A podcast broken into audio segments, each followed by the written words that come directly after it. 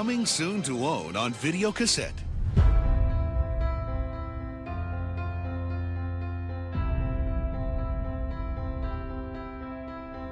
Back on the Y2K front, despite all of the assurances that the Y2K computer problems are under control, Team's debut of Star Wars to be the opening act for a multi-billion dollar summer show. Only one question remains. Just how many box office records can one movie break? You take the blue pill, the story ends. I see dead people. Malkovich, Malkovich. You take the red pill, you stay in Wonderland. And I show you how deep the rabbit hole goes. I will not apologize for what I need. I will not apologize for what I want. Five, four, three, two, one.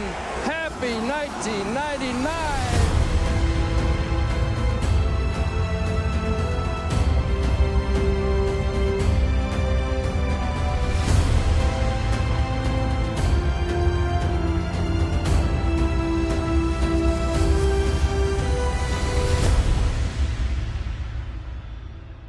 Hola a todos y bienvenidos a 1999, al año que revolucionó el cine. Me llamo Andrew Tucker. Me llamo Jared Stossel. I think that's probably enough of that. Don't you think? yeah, I think so. Hey, everybody, welcome to 1999. Uh, this is the podcast where we do a deep dive into every film from the year 1999, getting down to the core of why this was one of the most influential years in all of cinematic history. And judging by that intro, I don't think we're going to be in America this week. no, no, we're not. And you know what? Considering right now that that's okay. Uh, this film is going to take us to the streets of Cuba for the 1999 documentary Buena Vista Social Club, directed by Wim Wenders. Um, this is our first documentary. It is. Yes. Um, I don't think there's a ton from this year, but this was definitely one of the bigger ones, and kind of nice that it touched on something that we both really enjoy, which is music. I thought you were going to say Cuban cigars. Never smoked, so I can't I can't give that insight. Oh, I do enjoy me a fine Cuban. Not that I've had one in America, of course, because that would be illegal. I had mine in Portugal. It's totally chill over there. Nice.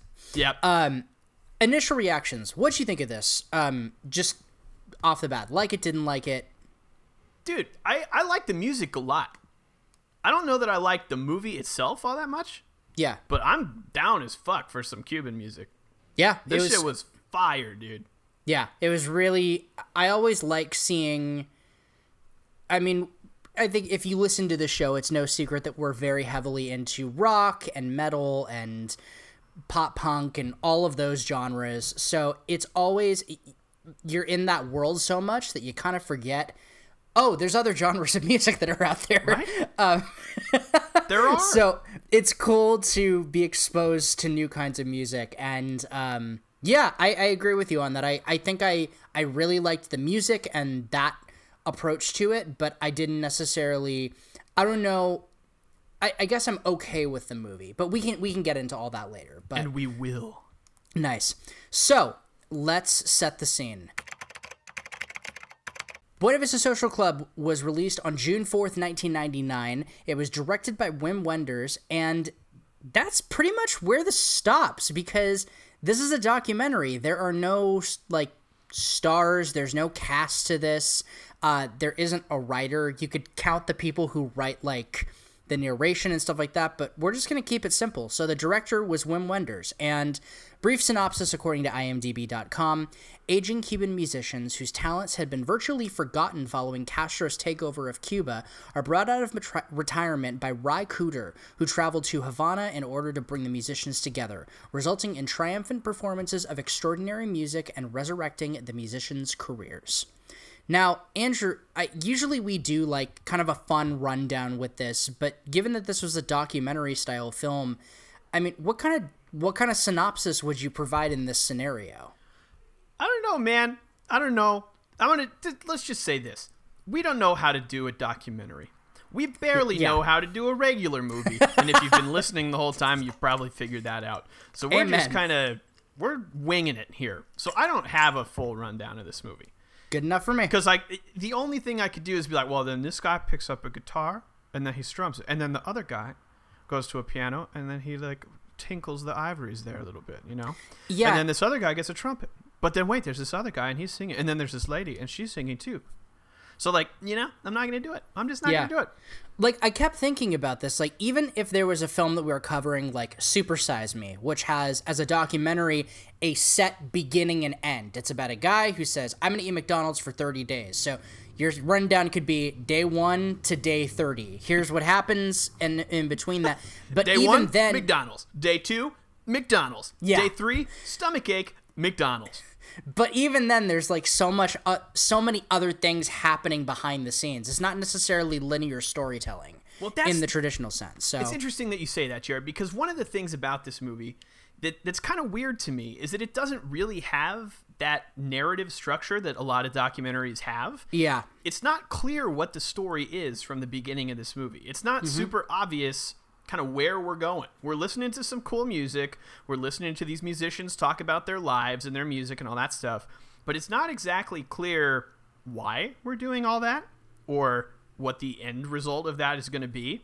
Yeah. And so there is a little bit of a story here, which is essentially getting all these musicians together who have been out of practice for a really long time, getting them back into the swing of things, and then they get to play a show at an amazing venue, and that's kind of like this really brilliant culminating experience for the story, for the people. It all sort of comes together nicely at the end, but we don't get that story until maybe 40, 30 minutes left in the movie.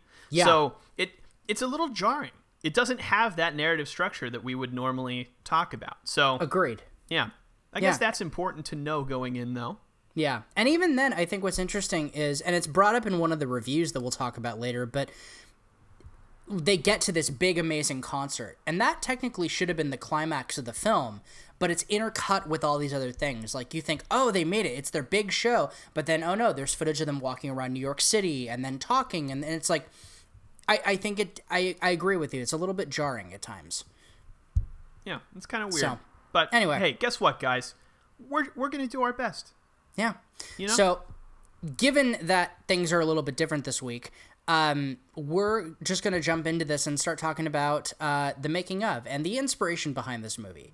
So, before we dive into inspiration, let's start with the basics. And I'll pass this off to you.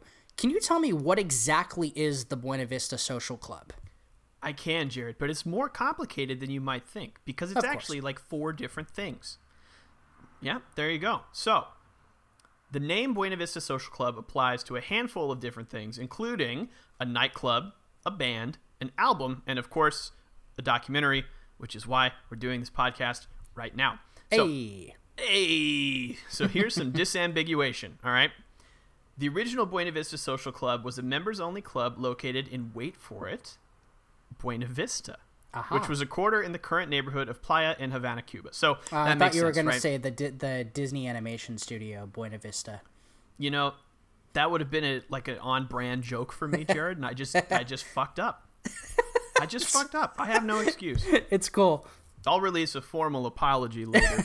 uh, the original nightclub was founded in 1932 and it changed locations in 1939 due to a lack of space at the original location. And we're starting to tickle that World War II thing here, Jared. But guess what? We're actually not going to talk about it this week, other than what I just said. So we get a week off from Dub Dub Dose. All right. Pretty cool, right? Anyway, during that time period in 1939, clubs in Cuba were segregated racially into Sociedades de Blancos, which is white societies, and Sociedades de Negros, which is black societies. And they also had all the other variations of societies that you could have in a in a racially segregated place, basically. So no real big surprise here. You know, 1930s, 40s segregation going on. That was happening in Cuba as well. Um, the societies operated as recreational centers where workers went to drink, play games, dance, and listen to music. So basically, it was kind of like a YMCA, right? Like you can go have a good time, and I forget what else they say. Something about young so boys. can have, anyway, you can have a good meal or something like that. Yeah. The Buena Vista Social Club was a black society with roots going back to 19th century African slaves, and it, along with many other black societies in Cuba, were evidence of a long-standing institutionalized racial discrimination against Afro-Cubans in that area. So, guess what? This kind of stuff was happening in multiple different places around the world at this time. The club was closed shortly after the Cuban Revolution of 1959 when Cuba's newly elected president and devout Christian Manuel, and I cannot roll my R's, so I'm just going to say Urrutia Lleó began closing gambling houses, nightclubs, and other kinds of, quote, hedonistic businesses. Around that same time, the Cuban government began a concerted effort to build a classless and colorblind society. And as part of that shift, the government took a really hard stance against cultural expression in the black community because we know how this works by now, right? If you're trying to make everybody equal, you just take things away from people of color. Is basically the strategy. Yeah. And yeah. I hate to say that because that's not what I believe, but that's Uh, how it's agreed. historically been done. So that's how it Yeah. was happening in Cuba as well. And because of that, many of these venues that were backed by black societies were closed in 1962. And that, unfortunately, included the Buena Vista Social Club. So while the Cuban government continued to support traditional music after the revolution, they weren't subtle about pushing this new politically charged kind of genre known as Nueva Trova. And around the same time, pop music and salsa, both of which were derived from Cuban music but developed in the United States, began to take over more traditional genres such as son, which is what the documentary that we're talking about is about. Mm-hmm. So these closures and cultural changes explain why many of the musicians in the documentary were out of work by the time we hit the 90s. And it also explains why their style of music had declined leading up to the making of the documentary. So we're in some some racial political turmoil. We are kind of having some culture squashed out by this desire to normalize and, and kind of I don't know sanitize the country of Cuba, basically. Yeah. So, in 1996, 34 years after the Buena Vista Social Club shuts its doors for the last time, a small group of guys decided that it was time to revive the music of pre revolutionary Cuba. And those guys were. Out of curiosity, who do you think those guys were? Uh, some Cuban dudes? One was Nick Gold, an executive at World Circuit Records, which was a British world music label. So not Cuban. No, if you see where this is going. Ry Cooder, an American guitarist who was known for some solo albums and some session work on Rolling Stones albums, and Juan de Marcos Gonzalez, a Cuban band leader and musician. Dude, one out of the three is actually Cuban. So that's one. That's So- hey, you know, we'll take what I can get. Of these three guys, Nick Gold and Juan de Marcos Gonzalez were the visionaries behind the project. Gold, who was already a well known guy in the world music scene, wanted to record a unique collaboration between West African and Cuban guitarists. He had actually planned to contact several musicians to form a band specifically for this recording session, which would be done entirely in Havana, Cuba. Gold invited Ry Cooder to sit in basically for just basically for shits and giggles, and he was more than willing to be part of this project. Gonzalez was the other visionary behind the Afro Cuban supergroup. So, while Gonzalez had spent most of his career playing American and British rock, he rediscovered his Cuban roots in the middle of his career. And one of his stated goals was to keep that torch of Cuban folk music alive for a younger generation.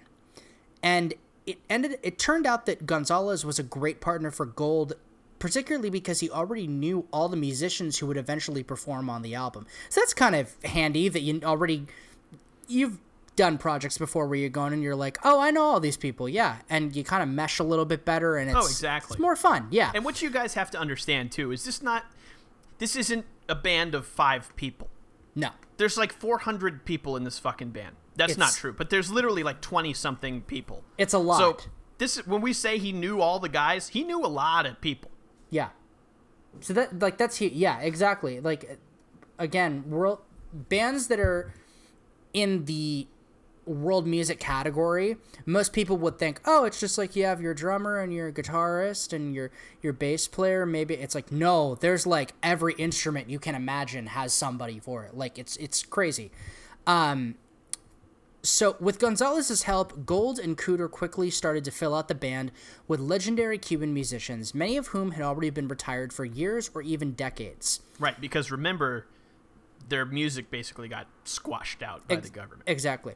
And I'm going to do my best to pronounce any of these names, so please forgive me if I mess up on any of them. But these musicians included bassist Orlando Cachaito Lopez, guitarist Eliades Ochoa, singer Manuel Puntillita Licea, pianist Ruben Gonzalez, and singer Compay Segundo. Soon after Ry Cooder met up with Gon- Gold and Gonzalez in Cuba, by way of Mexico, of course, you have to remember that there was a U.S. trade and travel embargo against Cuba, they were met with some unfortunate news. The African half of their Afro Cuban supergroup was denied visas and were unable to travel to Havana from Mali. At that point, Gold, Cooder, and Gonzalez called an audible and decided to record an album with the local Cuban musicians they'd already lined up. So they named the group after the very club that had made it po- that had made it popular in the 1940s, the Buena Vista Social Club, All right. and there it's born. There we go, right? But so it's like we said, it also means a number of other things. Right. So, in addition to being a nightclub and being a band, Buena Vista Social Club is also the name of the band's album from 1997. So now it's three different things. All right. So, within three days of this project's conception, Cooder, Gold, and Gonzalez had filled out the rest of the band and arranged for recording sessions to commence at Havana's EGREM Studios. And the studio, which was formerly owned by RCA Records, had remained largely untouched since the 1950s, making it the perfect place to record what was basically a throwback record. Yeah. Right? We're, we're recording oldies, essentially, at this point. And so they get the studio, they have all the musicians, they hire an interpreter to come into the studio and help facilitate communication between the Spanish and English speaking members of the band. The English speaking members being Ry Cooder and his son, who was also playing, I think, some kind of percussion on the album. So they bring in the interpreter, but according to Ry Cooder, and I think this is pretty cool, quote, musicians understand each other through means other than speaking, end quote. And I, I love that quote because I Yeah. think I, I think that's true. Having played music, right? I think music is kind of its own universal language, like math, only not terrible. Um, right? So, anyway, the album was recorded in just six days and it contained 14 tracks. And that's a lot of music for six days. Yeah, that's a like uh, that's and and particularly for a world music band. Right, That has to there's a record lot of fucking all of those tracks. That's But yeah, what it's you, a lot. What you have to understand, though, is they're recording live, basically. They've got everything Yeah. mic'd up. They're in one studio and they're just doing it. It's not like today where you have your fucking Joey Sturgis drum sounds and you record all the guitars separately and the bass separately and the vocalist separately all, and all that kind of stuff. It's you just you hit go and you see what happens. So anyway, upon the album's release on September 17th, 1997, the CD became a huge word of mouth hit, which was and still is pretty unusual for world music releases. That doesn't happen Agreed. too often with this genre. So Yeah. the album actually sold more than a million copies and it won a Grammy Award in 1998 wow. which is pretty cool. Yeah. And in 2003, it was listed by Rolling Stone magazine as number 260 in the 500 greatest albums of all time. Nice. So that's pretty badass. I'm, I'd be interested to see how many other quote unquote world music albums are on that list. I would, I would have- guess not many. I have that magazine. I could find it at some point and look it up and tell you. Do it. Jared will tweet about it from the official 1999, the year that rock cinema Twitter account. I will. I'll find out. I'll see what I can find out. So, Jared, we've talked about three different things that Buena Vista Social Club means so far. But obviously, there's a fourth one because we're doing the podcast today.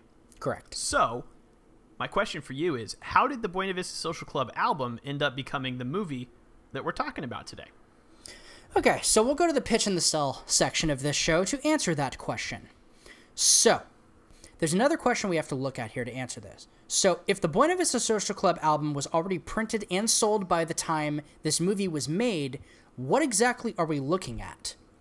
Well, There's a little bit of a sneaky thing going on. yeah, here. so it's kind of weird. So, shortly after Ry Cooder got back from the recording session in Havana, he started working with a German film director named, and I botched the pronunciation earlier, so bear with me, Wim Wenders. Yeah, on the sound- Wenders.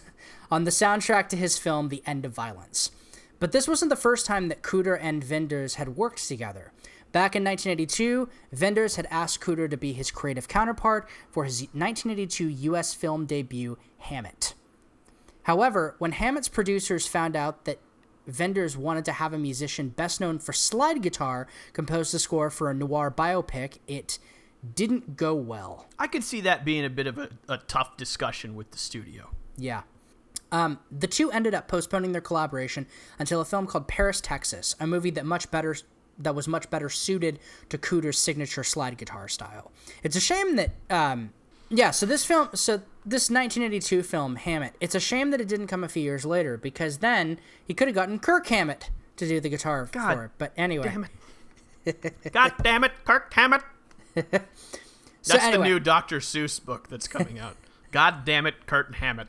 So, while Cooder was working on the score for The End of Violence in Los Angeles, he couldn't stop thinking about or talking about the Buena Vista Social Club.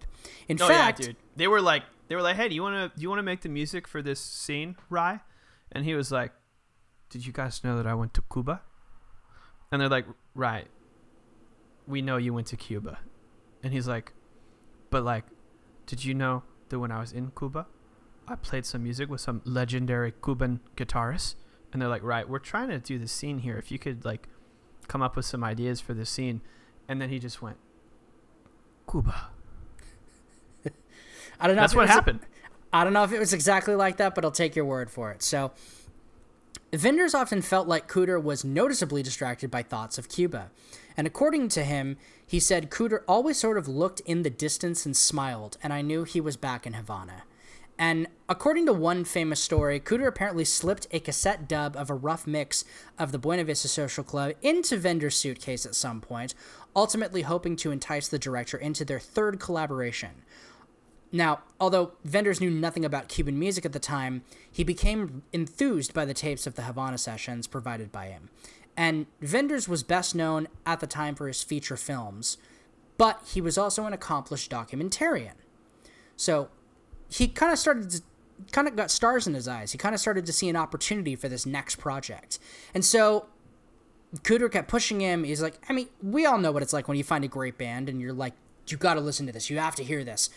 He went to all stops to try to get him to listen to it. So he was like, okay, I listened to it. And he agreed to travel to Havana to film the recording of the next planned album, which was going to be Buena Vista Social Club presents Ibrahim Ferrer. Um, so Wenders asked Cooder to let him know when he would return to Cuba, envisioning a documentary that would capture the story behind the music as well as the performance of the music itself. Behind And- the music is copyrighted, by the way. We don't own that. Yeah. VH1. Yeah. Don't sue us. So by the time the opportunity arose in 1998, it came with such short notice that Wenders only had a few days to assemble a small crew and secure all of the camera equipment that he would need to film the process. And that leads us into filming. And you might be going, whoa, what the fuck? You're not going to talk about the cast right now? Yep, because Yep. there's no cast this week. So Yeah, the cast is the musicians. And if you want to learn about them, you should just watch the, the documentary. exactly. Or you So- could hear us talk about some of the things because they'll probably be highlighted. But anyway, They'll come up a little bit, maybe. yeah. But yes, watch the film if you'd like to know about the musicians. Wenders arrived in Cuba a few days after. I love saying it like that. Wenders arrived in Cuba a few days after he was invited, and he didn't have very much with him. In fact, when he landed in Havana, Wenders didn't even really have a plan. So, what did he have, you might be wondering? Because he doesn't seem to have very much at all. Well, he had two small digital cameras and a very rough idea for what he wanted to capture with them. So the two digital cameras that he had were a digital Betacam, which was popular for broadcast television use as a digital video cassette format that offers higher resolutions, a fifth analog audio track, and a linear timecode track on the tape. Very hmm. fancy, right? Yeah. Remember, this is 1999. We didn't have Blu-ray back then, or whatever the fuck they're recording onto now.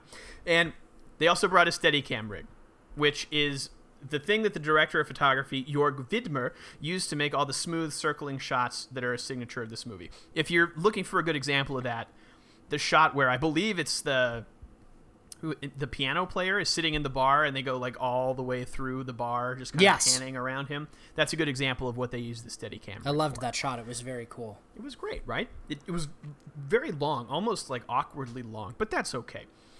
so those were the two cameras, and then the other thing that he had with him was that very rough idea, which was quote to try to do justice to these amazing people and let the music speak for itself. End quote. Um, some of the footage, including the sequence in the cigar factory, were even filmed without a permit, so he, did, he didn't even have the right fucking permits to be doing this shit. But he set out and he started doing it anyway. Yeah, so all the film, the scenes that were filmed in Havana were shot on this DV equipment in just three weeks, and almost entirely using available light rather than professional lighting setups. And honestly, I'm going to just say something right here. I love this because it's what, when I was doing the film school program and they taught us about documentaries, there was all of this planning and all of these details that went into it. And I get it. There are things that you absolutely do need to plan. Like when you're going to have time to edit, when you're going to have time to do these, the kind of narrative you want for the story. But at the same time, if you're going into film something, you can't plan this. You have to let it unravel for you. And so the idea that it's just like, fuck, okay, we have three days. I need two cameras. I need this person and this person. We're just going to go and I have an idea of what we're going to do. I love that. It's very oh, yeah. do it yourself. And well, I dude, think that's awesome the shit that we've talked about on this podcast so far is like some of these movies are years and years of planning and figuring out who's doing what and who the cinematographer is going to be and what kind of film they're going to use and calling fucking Kodak to get special film made because they don't like the film that they have. And then you have this motherfucker who's just running down to Circuit City with a credit card, picking up some shit and putting it in a plane to Cuba. Yeah. it's it's cool. It's very like DIY. Yeah, I love it.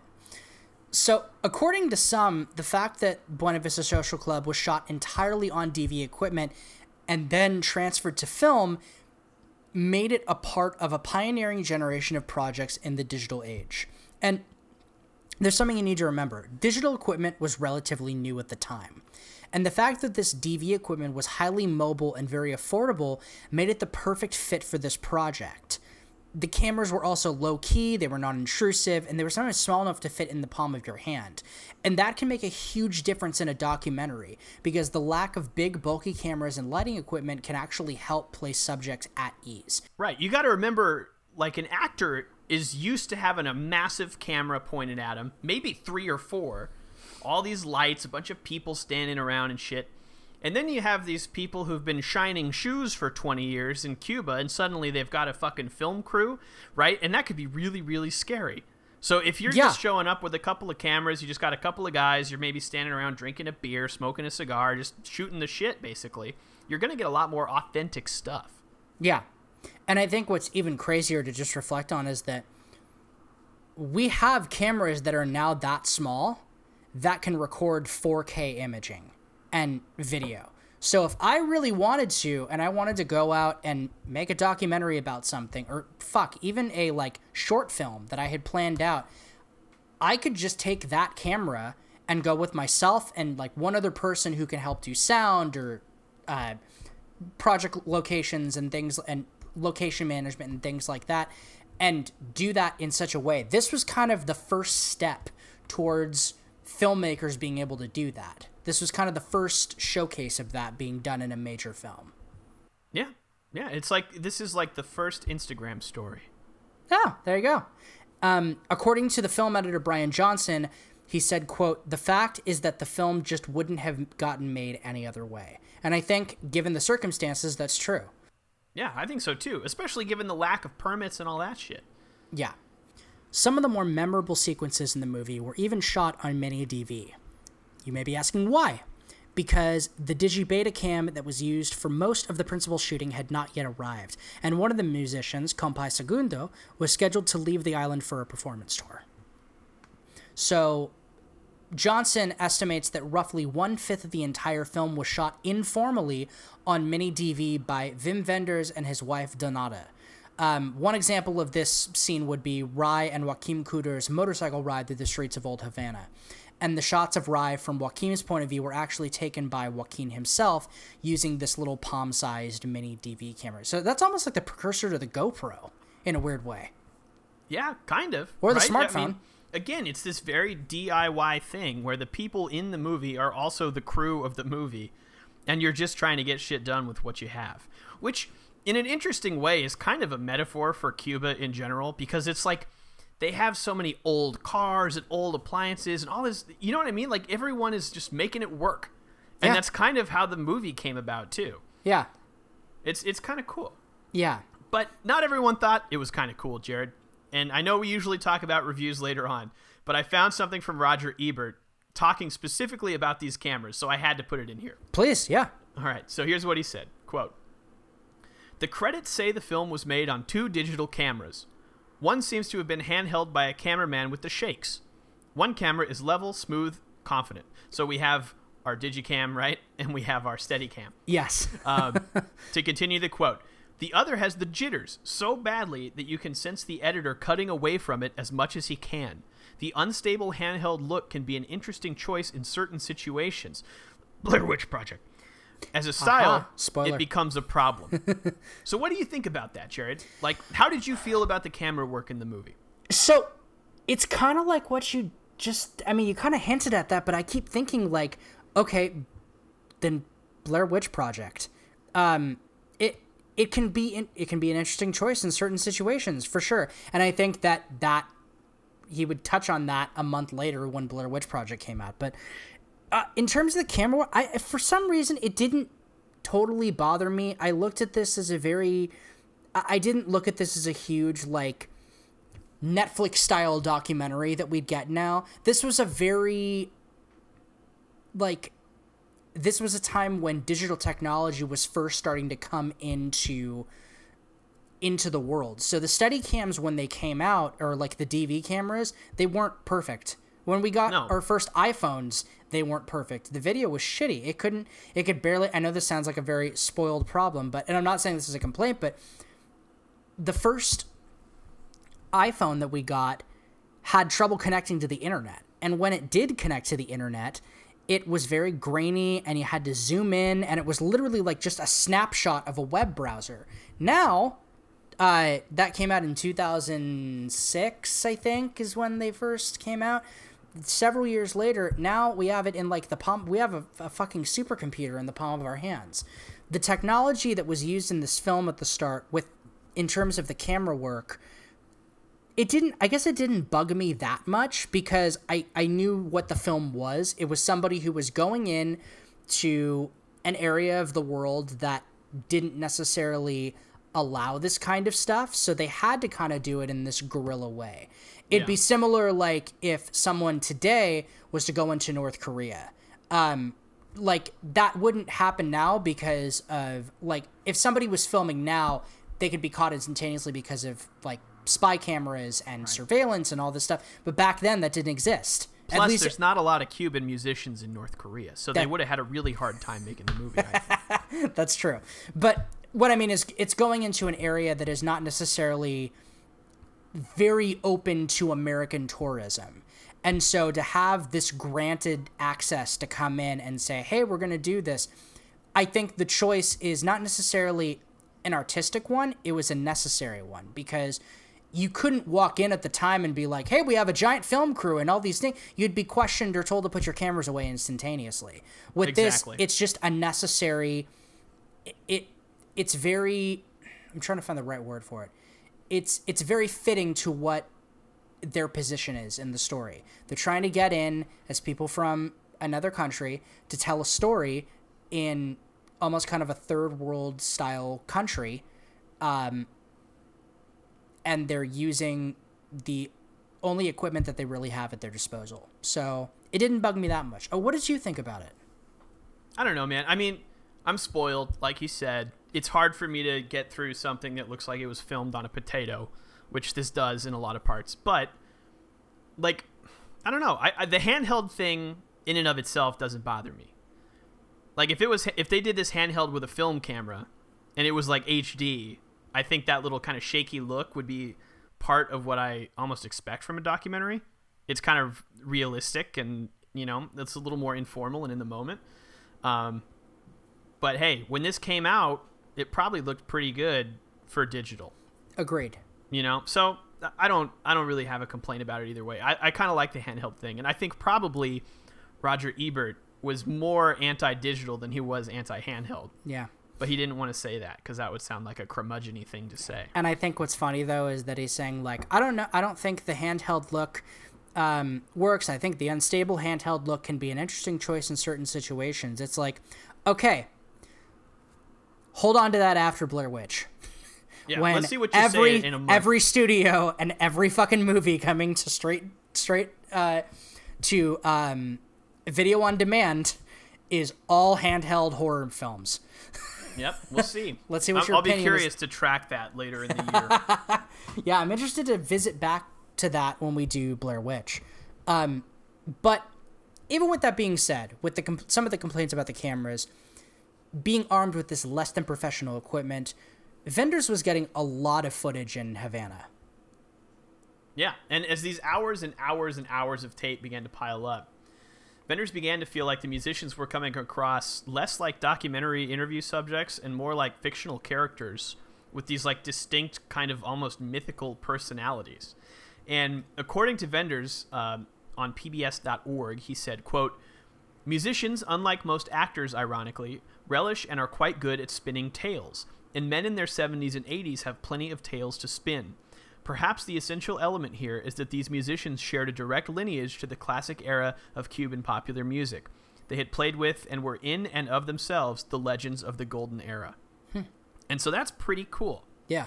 Um, so they're getting all these footage, they're getting all these great stories. So from a content gathering standpoint, things are going fucking great. Basically, Wenders just had to turn on the camera and wait to capture something that was quote larger than life. Yeah. And he did. And by the time he left the island, he had 50 plus hours of footage to sift through and use. That's not bad for like going that doing everything so on the fly. That's a lot of footage to sift through. It's yeah, it is. It's it's not too shabby at all. But not everything was going so smoothly. Isn't that right, Jared? Yeah, that's very true. Uh, yeah, there were a few things that didn't go so smoothly. Um, for starters, shooting in it's, I kind of alluded to this before. Shooting in Cuba was difficult. So for one thing, the crews had a certain degree of trouble accessing basic necessities like electricity, which, if you've ever done anything in the modern age, is pretty important, particularly for filming a movie. Do you So- think we could make our podcast without electricity, Jared? No, I was gonna say took you longer than I thought to, to come up with that no. I was thinking about it, and I think what I meant to think, what I meant to say was, could we make it without digital technology? And the answer is yes. We could make it on tape, technically, but we would have to be in the same room. Um, without electricity, though, no, you need it to power the tape machine. Did So- you know that the ancient Egyptians had podcasts? But they, of course, got their electricity from the extraterrestrials. Love it. Another problem was feeding the crew three square meals a day. Although I'm not really sure that what that means, and we couldn't really find any specifics on why this was so challenging. Um, so take that for what you will. Um, another challenge was that the film crew was shooting an actual recording session, not a mock session, as is usually in the case in like MTV style documentaries or like if you've ever seen One Tree Hill when there's a band that's on, they're mimicking playing live, d- but just for like filming purposes, and then they're playing the actual track. So apparently, at one point, Cooder was so stressed about handling the production of Ferrer's album that he had actually asked Wenders to leave the studio for a little while. Because Wenders is standing in there, he's getting all up in his ass. He's going, "Oh, hey, Ry, do you mind if I just get right up inside the little guitar hole Why do you think all shot of the Germans? little guitar hole?" Why do you all think all Germans sound like Heimlich the Caterpillar? I don't think that they do, Jared. I know that they do for a fact. Because Bug's Life is also a documentary. Don't tell me it's not. Okay. So Right. anyway, Wenders is oh, I want to stick my little DV camera in the guitar hole while you're plucking and see the insides. Can I see the inside of the guitar hole? and Cooder was like, just get the fuck out of here, Wim. Just go. You just need a timeout. And he goes, okay. I will go find myself some sweets and treats to eat. and then he left, and he did. That's why they couldn't get a, a, a square meal because it was all sweets and treats. Way to bring it back around. Um, it turns out that the musicians were hyper aware. It's kind of something that, referencing something you said earlier. The musicians were hyper aware of the fact that they were on camera throughout the entire recording process. And the problem wasn't that they were overperforming for the cameras, but more so that they always seemed to be slightly distracted by the film crew. So, Wenders ended up being booted out of the studio on more than one occasion to let the musicians focus on the music. And that's understandable. Yeah, makes sense. So the fact that Cooder was producing a real album during the shoot in Havana also had an impact on the ultimate direction of the film because he was so busy producing his own artistic endeavor.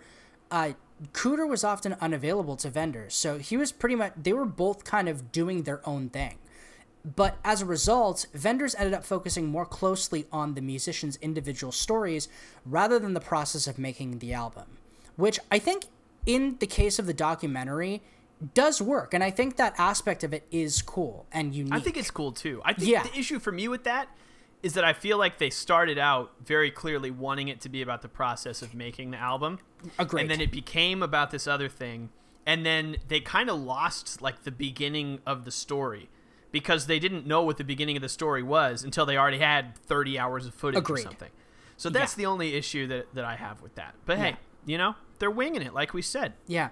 But on top of all of that, with all the problems that filming presented, the recording of the album also posed its own challenges and problems. Yeah. Um, for for starters, the tape machine at the studio just so happened to break down before a single song was cut, so that's not convenient. Um, but even before that happened, they had a bit of trouble getting all the musicians together. And you have to remember that most of the players on this album were pretty fucking old at the time that the album and documentary were recorded. Like Very true. Compay Segundo, for example, was 89 years old at the time, and I think he was the oldest one of the crew. No spring chicken, right? Um, and on top of that, many of these people hadn't played in years, and some of them were either out of shape or impossible to track down. So the pianist who you mentioned earlier, Ruben Gonzalez, he had such terrible arthritis that he couldn't bear to touch the piano keys, which is a pretty big problem if you're a piano player. True. Uh, rather than keeping his vocal chops fresh, the vocalist, Ibrahim Ferrer, who was the main guy on the album that they're recording this documentary about, had been shining shoes for a living and not singing. So, you know, if you're a vocalist, just like any other musician, you want to keep yourself fresh, right? Absolutely. Um, so he hadn't really been doing that. Some of the people just never showed up, and nobody had any fucking clue where they were. They're like, "Hey, what about this guy who's like plays the timbales?" And they're like, "Oh, I don't know. I haven't heard from him in like 400 years. Yeah. he could be anywhere." And they're like, And- "Okay." And there was no such thing as social networking at the time, so you couldn't just easily go and look up the possibility of someone just being online and saying, "Oh, oh, he's he's oh he's over here. Let's just message him." Like you couldn't Right. do that at all. And there's there's even a line in the documentary where they're like, "This guy could be the fucking block away from here. He could be dead. He could be in fucking Japan. Who knows? Nobody knows where any of these people are." So Yeah. So that was a little tough. Um, so all the, they, they couldn't find anybody, and by the time they did have a band put together, nobody was really hundred percent confident that they were actually going to be able to pull this thing off, because it was kind of like it was kind of like the Toon Squad putting together their basketball team to play against the Monstars. Just Yeah. anything they could find. Show up and do your best Yes. right? Um, but if you've seen the movie, you know that that fear was proven wrong. Uh, many of the people involved in the project remember a very cool moment where the pianist Ruben Gonzalez showed up at the studio for a quote audition, and he sat down at the piano. And the filmmakers watched from the control room as this elderly man just sits at this piano in the booth and he cracks his aging arthritic fingers. And he just he kind of sits quietly for a moment. The lights go down. It's all very cinematic right? And then he begins to play. And then without prompting the bass player who's standing nearby just joins right on in and starts playing his bass. It's like that scene in walk hard where they come up with the first track in the studio together. And so the bassist starts playing and they're just locked into a fucking groove and they're just going at it for several minutes that sounded sexual. They're playing music together for several minutes, and then the lights come back up. And then when the lights come on, Gonzalez is like, "Oh shit, I fucked up. They don't like it," and he stopped playing. And everyone's like, "No, no, no, no, no. That was good. That was good. Don't worry, dude." Um, and they all knew that they were like ready to rock and roll. I Yeah. guess not rock and roll. Ready to son would be more accurate, but Well they're ready to go. So, what happened next? So the recording session is only part of this movie. Another equally, if not more important part, because it plays into the beginning of the film and the climax of the film, are the concerts. And it's it's framed by two legendary concerts. One of them is in Amsterdam, which is at the start of the film, and the other is at Carnegie Hall in New York City. And so when the film crew initially set up in Amsterdam to shoot the rehearsals and the concert, they were fully under the impression that it would be the one and only live performance ever that the Buena Vista Social Club would play as a band. However, the unlikely event of a performance at Carnegie Hall soon became a possibility. Booking the show was touch and go, most likely again due to the poor relations between US and, the US and Cuba, but eventually the gig was set. So by that time, Wenders already had more than enough footage for his film, but decided to shoot the fi- the band's final performance at Carnegie Hall because he felt like it would make a nice symbolic close to the story's narrative circle. And I think we are both in agreement that that was a really good call. I think so too. I just wish he would have set up the circle. Yeah. You know, it's like he closed it, but he never opened it to begin. Yes, exactly. So, but anyway. But with all this footage captured and a nice, tidy ending all set in place, the only thing left for Wenders to do was edit. Now, you might imagine that it would be tough to edit a documentary like this, let alone any documentary, particularly because Wenders gathered all of his footage without really knowing exactly what story it was that he wanted to tell. And you know, I, think I was thinking, Jared, that it might be tough to edit a documentary like this, particularly because Wenders gathered all this footage without really knowing exactly what story it was he wanted to tell. And I think he'd be right. Um, but interestingly enough, the editing is one of the most is one of the things that works best about this film and the approach that it ended up taking. So particularly I appreciated and Andrew appreciated the way that Wender, that Wenders blended the concert footage with footage of the musicians recording the album and walking around in Havana. One really good example of this is the scene where vocalist Omara Portuondo is walking down the street singing a traditional song and compelling strangers to join in.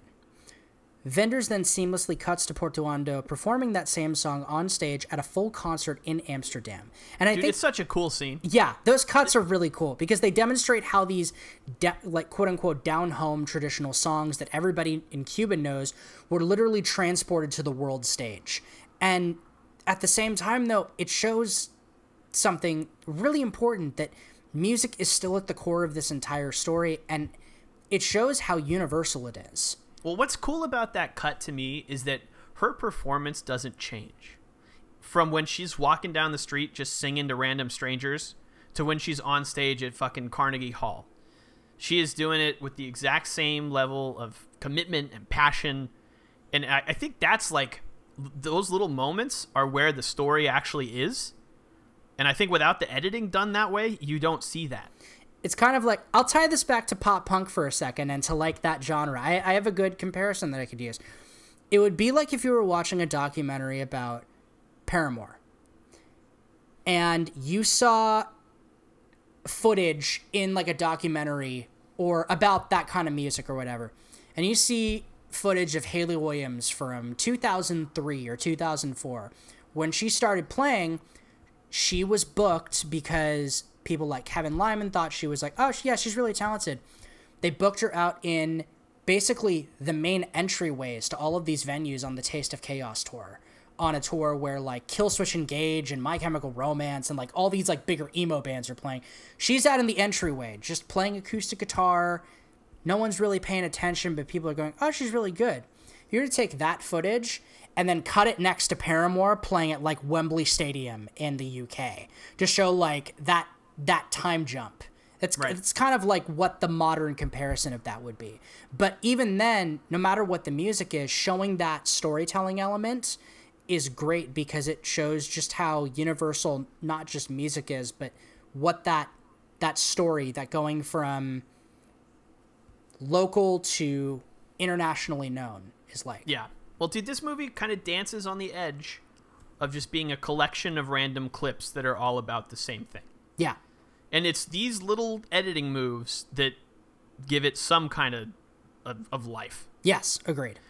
Yeah. So, in addition to those, another noteworthy visual element in the film is the nearly black and white imagery of the Amsterdam concert scene.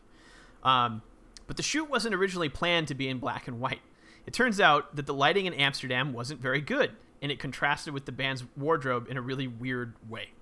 Uh, basically, they had, and Jared can attest to this, they had red stage lights, which can be a pain in the ass. Yeah. And then you've got all these Cuban people wearing like bright ass clothes, because Cuban people have cool fucking clothes. Yeah.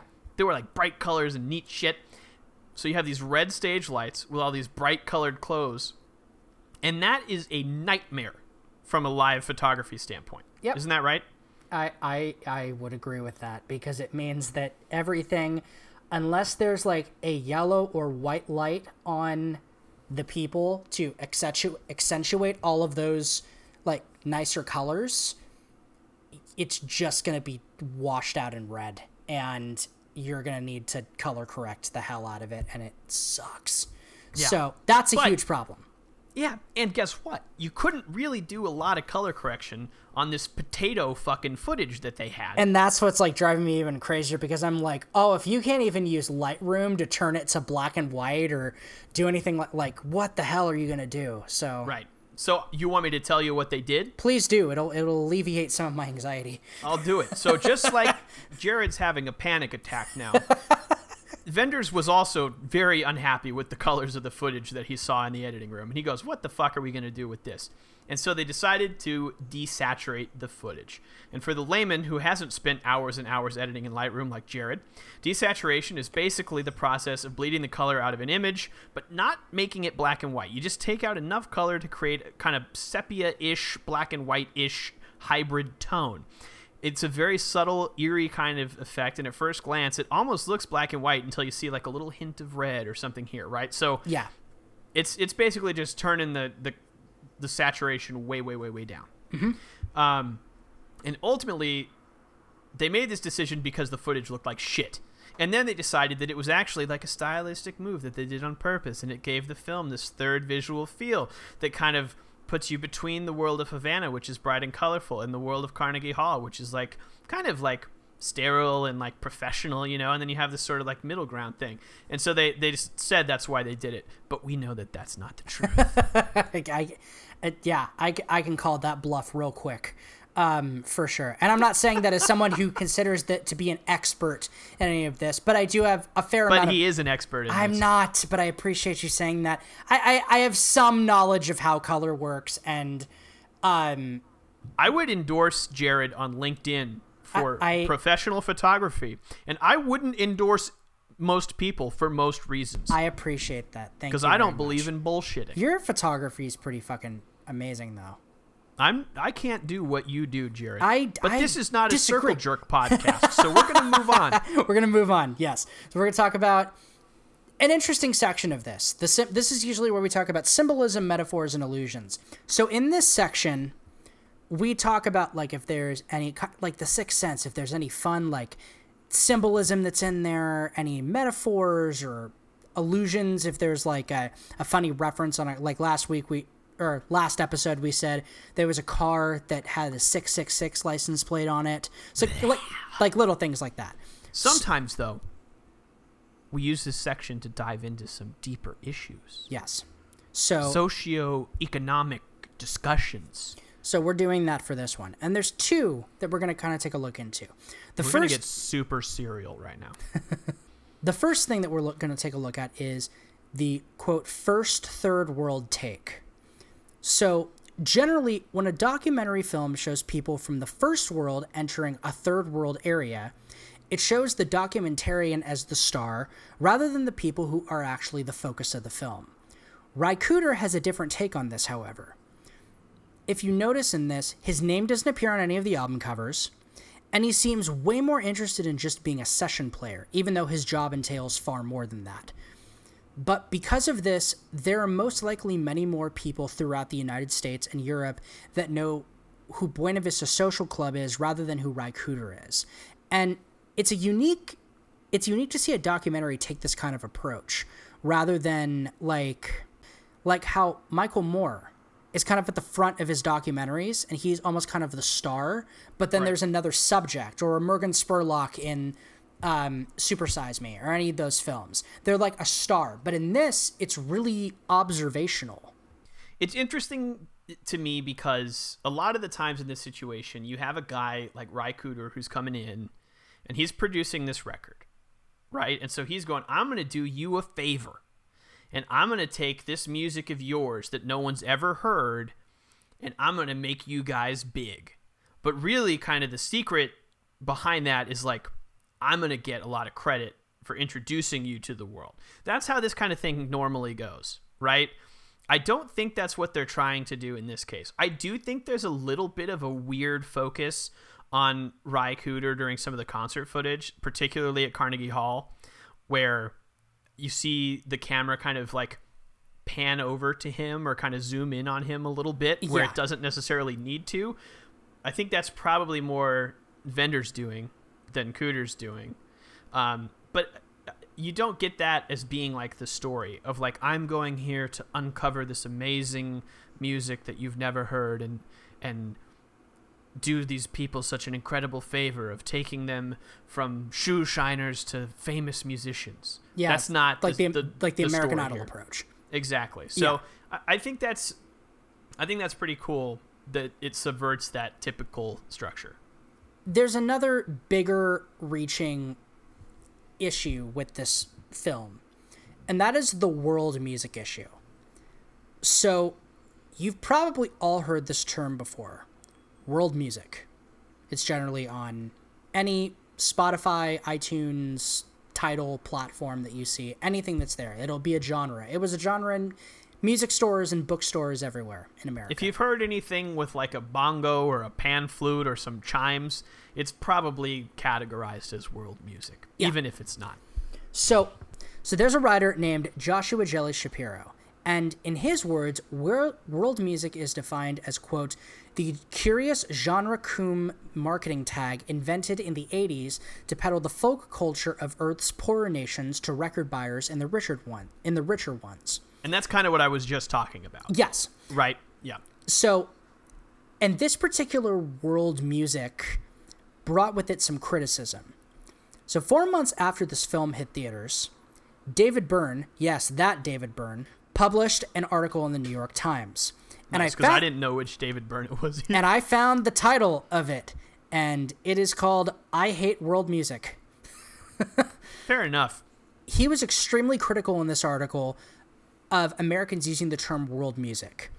So it gets your attention. He doesn't hate music from around the world, but he hates the term. So he was extremely critical of Americans using this term, calling it, quote, a catch-all marketing and pseudo-musical term for the selling of non-Western and or non-Anglophone music that ultimately flattens individual musical contributions and historical cultural context. However, the issue with the term world music doesn't just pertain to marketing. World music projects have generally been the products of Western, aka American, producers.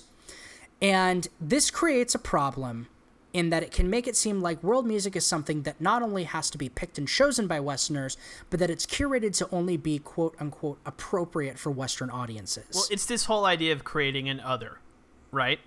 There's our music, and then there's this other music. There's the stuff we like. We like Bruce Springsteen and shit. And then there's the stuff they like, which is like people hitting rocks with sticks and stuff. You know what I mean? And that's not really what world music is. That's not No. what I think it is. No, But yeah. that's what they're that's what we're trying to illustrate is the mentality it's behind the this, most right? basic Americanized thought of what world music would be. Exactly.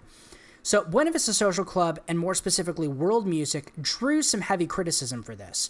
It was a musical project that tried to show audiences what a civilization had looked like 50 years prior, yet several members of the group had a strange relationship with the venue itself. In a weird way, this, and I'm curious to know what you think of this, it's almost like this project was a term I came up with called bottling nostalgia.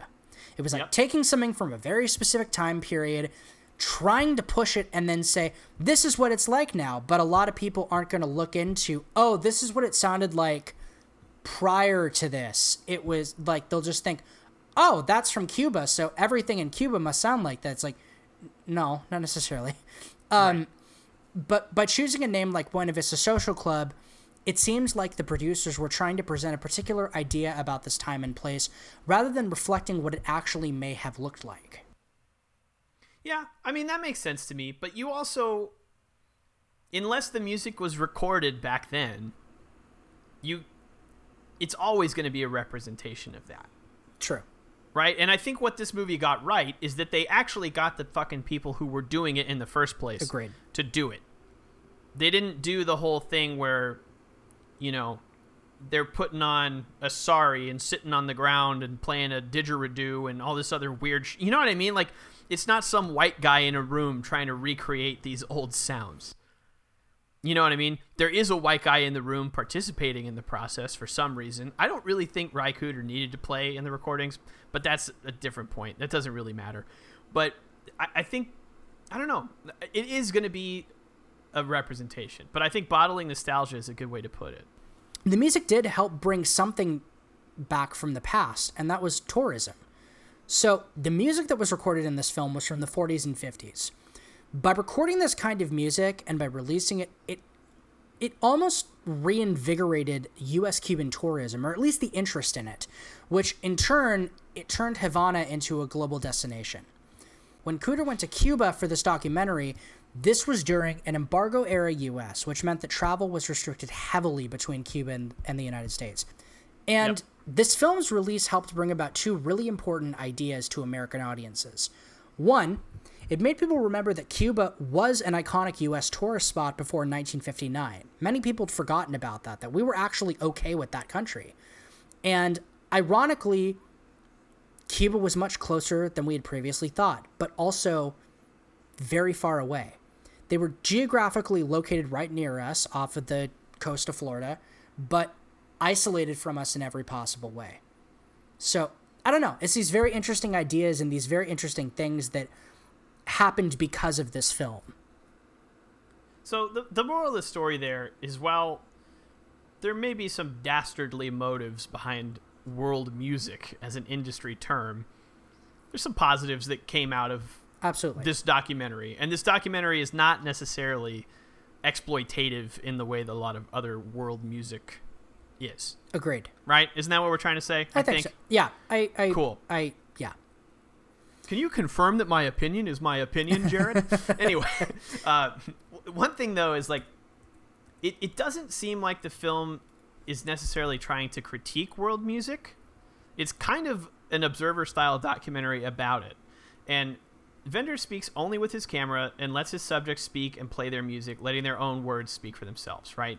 Essentially, Wenders didn't provide a ton of historical context for this film because he just wanted to focus on the music. They don't explain any of this embargo shit or any of that kind of stuff in the There's movie. one picture of Fidel Castro when he visited America in the first two minutes of the movie, and that's all they reference from it.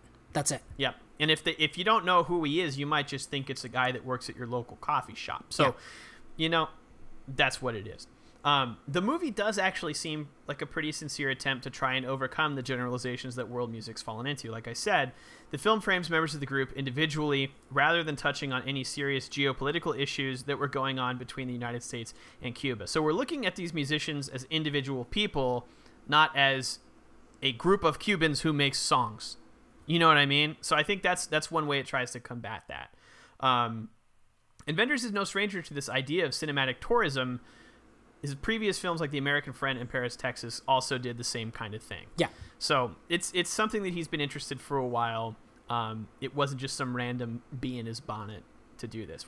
Yeah. So with that being said, there are a couple little aspects that still don't work within the narrative, even though it is a genuine attempt and a sincere attempt to try to overcome the generalizations.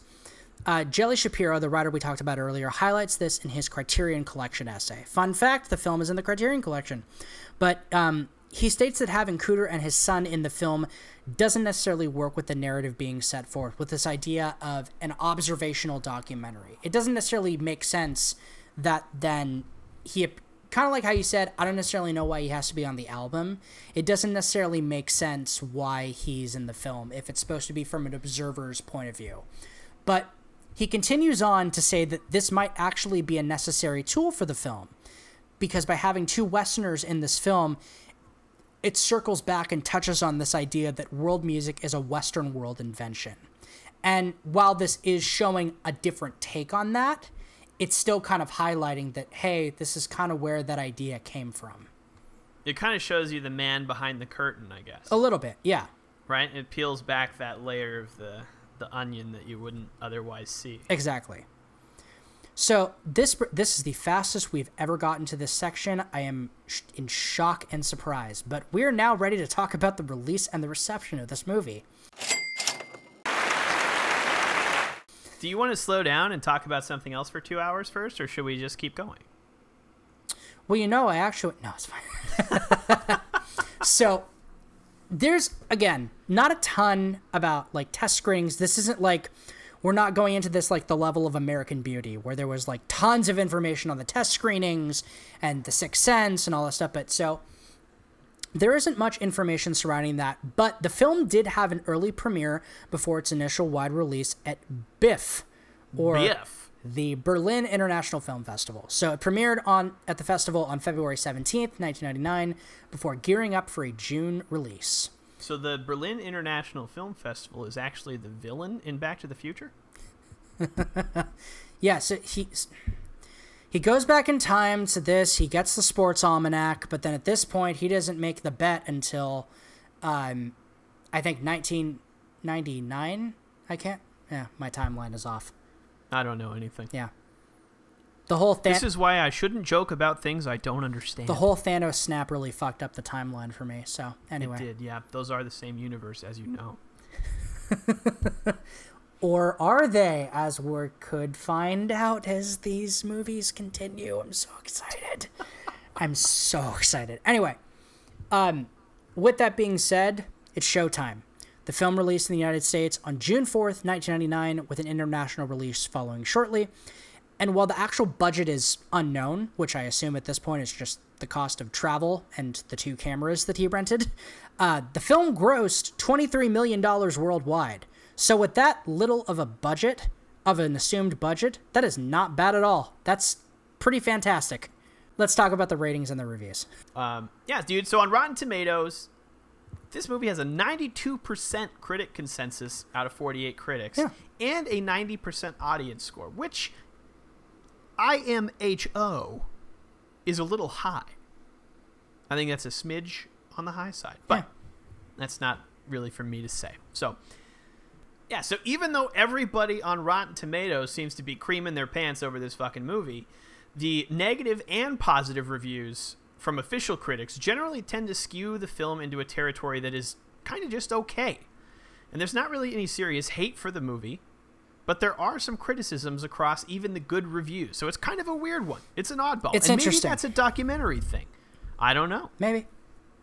So, I'm going to go ahead and read the positive review this week. Cool. And I'm going to make Jared read the negative one. Sounds good. There we go. Just like I made him say all the hard names earlier. Sorry, Jared. This is my week. uh, It's all good, man.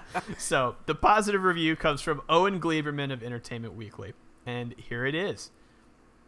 During the interviews, the musicians smile, puff on lusciously oversized cigars, and gently reminisce about meetings and performances from decades ago. Yet the conversations are perfunctory to the point of appearing merely promotional. The Cuba we see in Buena Vista Social Club is enticingly about as far as you can get from a culture of Dilberts.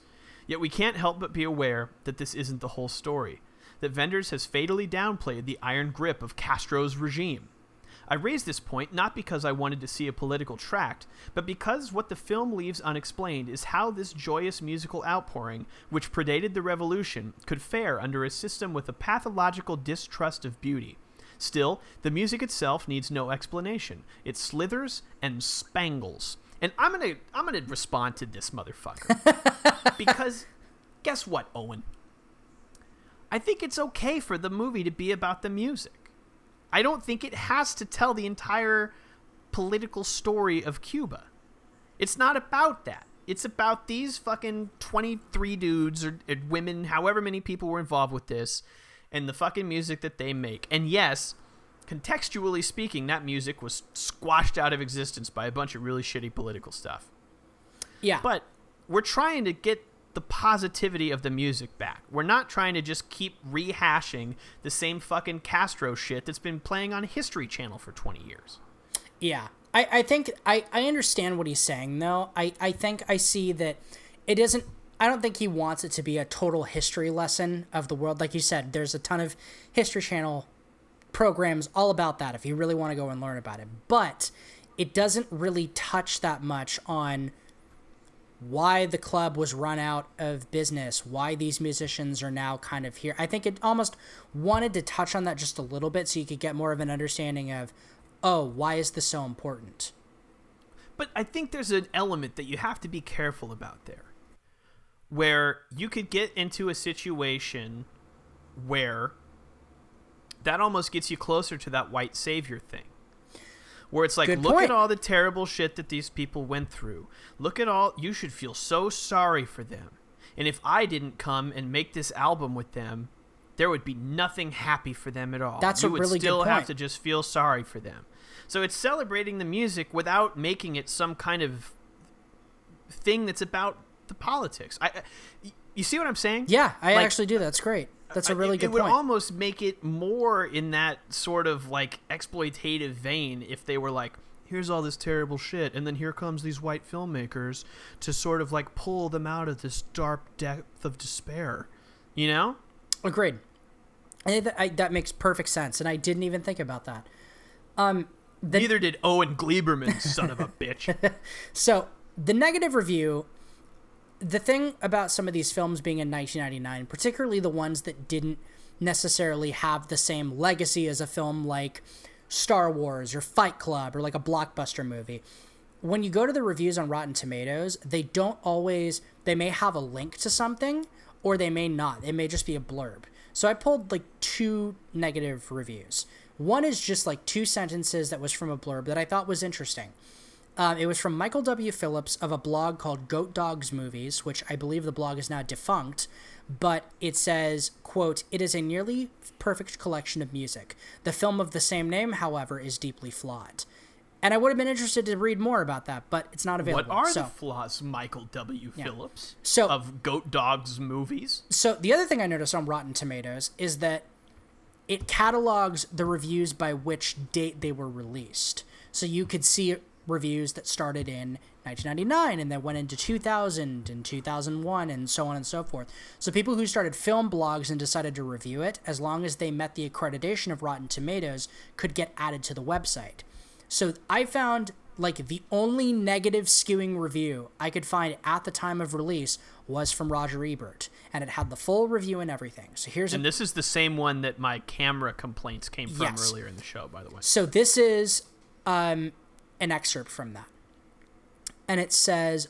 When the social club gets to New York, the Carnegie Hall concert should have been the climax.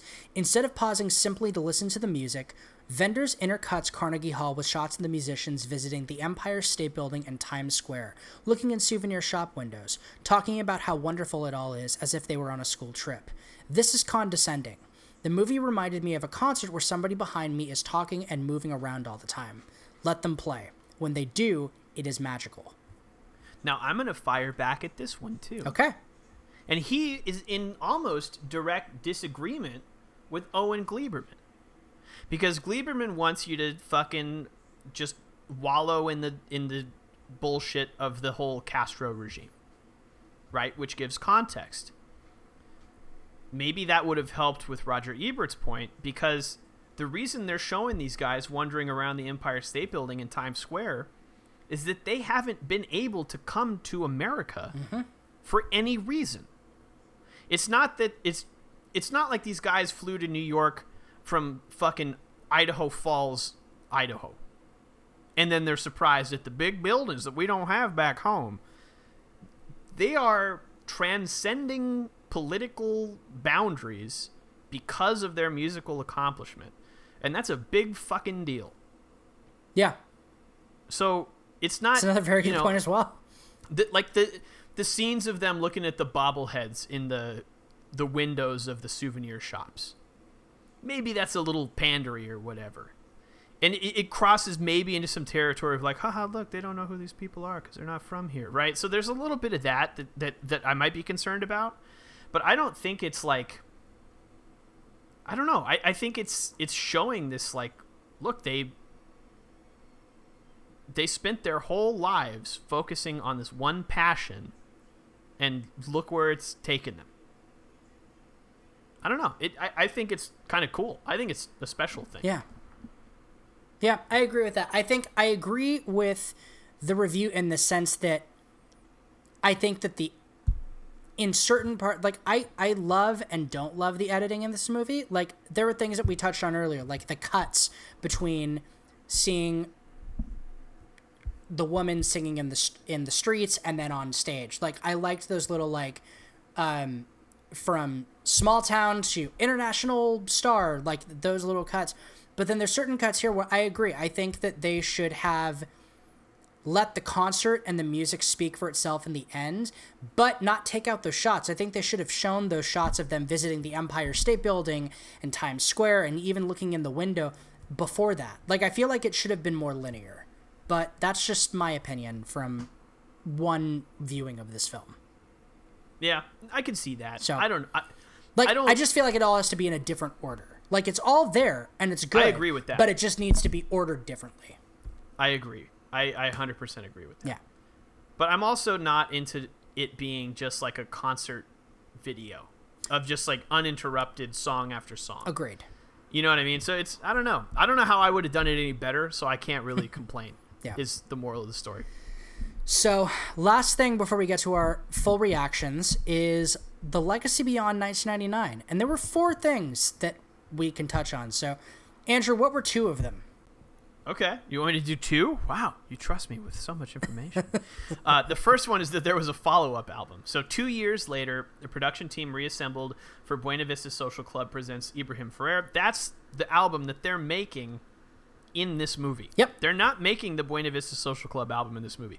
They're making the Ibrahim Ferrer album. So, yes. there you go. Um, a bunch of the other people who were involved with this, including Eliades Ochoa, Compay Segundo, and Omara Portuondo, went on to make records of their own solo albums that were also, I think, pretty good hits. Um, and in addition to the, the album sequels, there was a movie sequel, which was Buena Vista Social Club Adios. And the follow up film was directed by Lucy Walker, taking place 16 years after the first film. Uh, it followed five original band members who were still alive. Um, a lot of them have passed away since then. And it kind of catalogs their final tour that they did. Yeah. There were two other things that were made in terms of the legacy. The award season. The film ended up winning Best Documentary at the European Film Awards and went on to be nominated for an Academy Award for Best Documentary Feature at the 2000 Oscars. And it's interestingly enough, picking up from a conversation we were having last episode, it's been referenced as a period piece. That's sexist, Jared. So Buena Vista Social Club has been ref- has been referenced as a period piece in its own right because it was capturing a snapshot of a time in the world when things were truly different. For example, one only needs to look at the shot of the members of the social club looking up at the Twin Towers during their New York City visit. Two, only two years later would September 11th happen. But wouldn't you argue that almost any documentary is a period piece because it's capturing something exactly how it is at the time? Yes, but it's been referred to more specifically as a diplomatic effort that helped set the stage for post-revolutionary relationship to Cuba, a rare meeting between neighbors after decades of distance. So it's capturing this time when America and Cuba were not cool with each other, when it things were not great. And it's kind of showcasing both the past and then what the future could potentially be with this meeting of people from two different worlds that are finally coming together and realizing that we're maybe not so different after all. So, without further ado, let's get to our reactions. Um, if you want to go first, I am cool with that. All right. Let me tell you what I didn't like about it. Okay. Okay. Um, I don't like that some of the shit looks like it was filmed on a potato. There's nothing they could have done about it, but I don't like it. um, I think at the beginning there's a lot of weird random cutting, and there's nothing to really get you like grounded in what's going on, and it doesn't establish the story early on, and that bothers me. Um, really, we don't get the story until the last 45 minutes or so, which I mentioned earlier, and I think that's the one thing about this documentary that really needed some help was like, tell me what journey we're going on, so I can feel like I understand what all of this footage is culminating to, because I did not get it. You know what I mean? Agreed. It just did not come through at first. So those are the things I didn't like. Um, otherwise, things I liked. I like the Buzz Lightyear doll in Compay Yeah. Segundo's niece's room because it's one of the very few opportunities that we have to connect this movie to another movie that we've done on the podcast, Holy which shit. is Toy Story 2. You're so there you go. Um, also, I mentioned this before. I'm going to say it again. Cuban people dress cool as shit, stylish as all hell. And then finally, the music is just fucking excellent, dude. I've been listening to this shit all week. It's so good. I have been bumping it, Yeah, it's awesome. and I like it. So that's that's what I liked and disliked. What about you? So my only really big complaint was something that you touched on, which was just the the the editing of the story itself. There were great editing points, and there were definitely things and moments that were great editing wise, but as a linear story, it doesn't come in until those last 40 45 minutes. And that's it's pretty jarring to watch that and to try to follow and understand where everything is going. Um that's really my only thing that i mean there's the the camera footage moving around.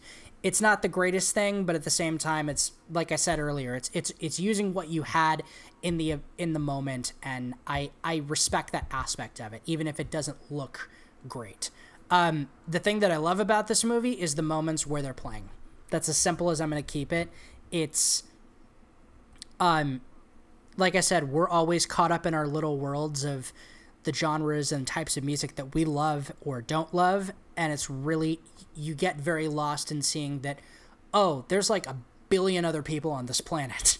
There's billions of other people on this planet that all play different kinds of music that have never even heard a song that we listen to or anything like that. And to see something from a different kind of culture and to see the reaction and how emotional it makes them is I think really really fantastic and it it, it really does bring us all together a little bit more. So I appreciated that a Damn. lot. Well said, bro. Thank you. Good job. And with that being said, this is the shortest episode we've ever recorded. Next week, we're going back into the fictional world um, with Varsity Blues, a teen rom com drum. I don't even know what I would classify this. As would you classify this as a rom com? I don't know, man. I haven't seen Yeah. it. All right. Well, I'm just excited to see a professional looking football player without an ACL tear. there and sports. I don't follow sports, but he does. So he knows more, and he's gonna know. He's gonna have a bulk to say about all the football stuff next week. So or next episode. This film is not currently streaming on any services, but you can rent it from Amazon Prime, Microsoft, Google Play, iTunes, Vudu, or wherever else you get your digital rentals from. Um, anything else you want to add in? Adios, motherfuckers. All right, we'll see you guys. Be kind, rewind. We'll see you for the next episode with Varsity Blues. Bye.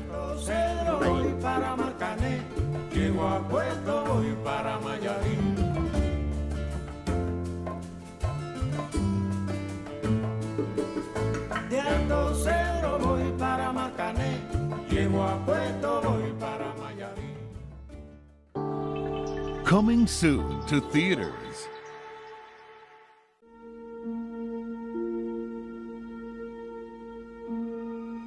America, we have laws.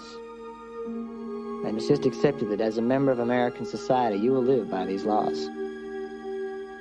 In West Canaan, Texas, there is another society which has its own laws. We woke up in the Twilight Zone. West Canaan, sex and football. That's all there is. Hey, Mark, let's roll! Lance, can I have your autograph? Right here? I tell you, these players are just running around flawless. Earl, my boy's too much trouble for you. Oh, no, uh, coach. What the hell are you doing? Changing. Oh, come on, I'm wearing underwear. Does it really bother you? I can handle it. Tell me this insanity's over in a few weeks. Five more games. No more football, no more Kilmer, and if I get into Brown, no more West Canaan. Woo! Yeah! Come on, keep your shirt on, Billy Bob. It's a strip club, man. I'm here to work. It's better than football. This is better than anything. We do things around here my way. You're gonna be second string all your life, boy. This game is 48 minutes for the next 48 years of your life. The hell with Gilbert. This is your opportunity For here. you, playing football at West Canaan may have been the opportunity of your lifetime. But I don't want your life. You disobey me, and I will bury you. I know about your scholarship to Brown. Only way we're going back out in the fields without you. Kilmer said 48 minutes the next 48 years of our lives. I say we go out there and we'll leave it all out on the field. We got the rest of our lives to be mediocre, but we have the opportunity to play like gods. Let's be heroes.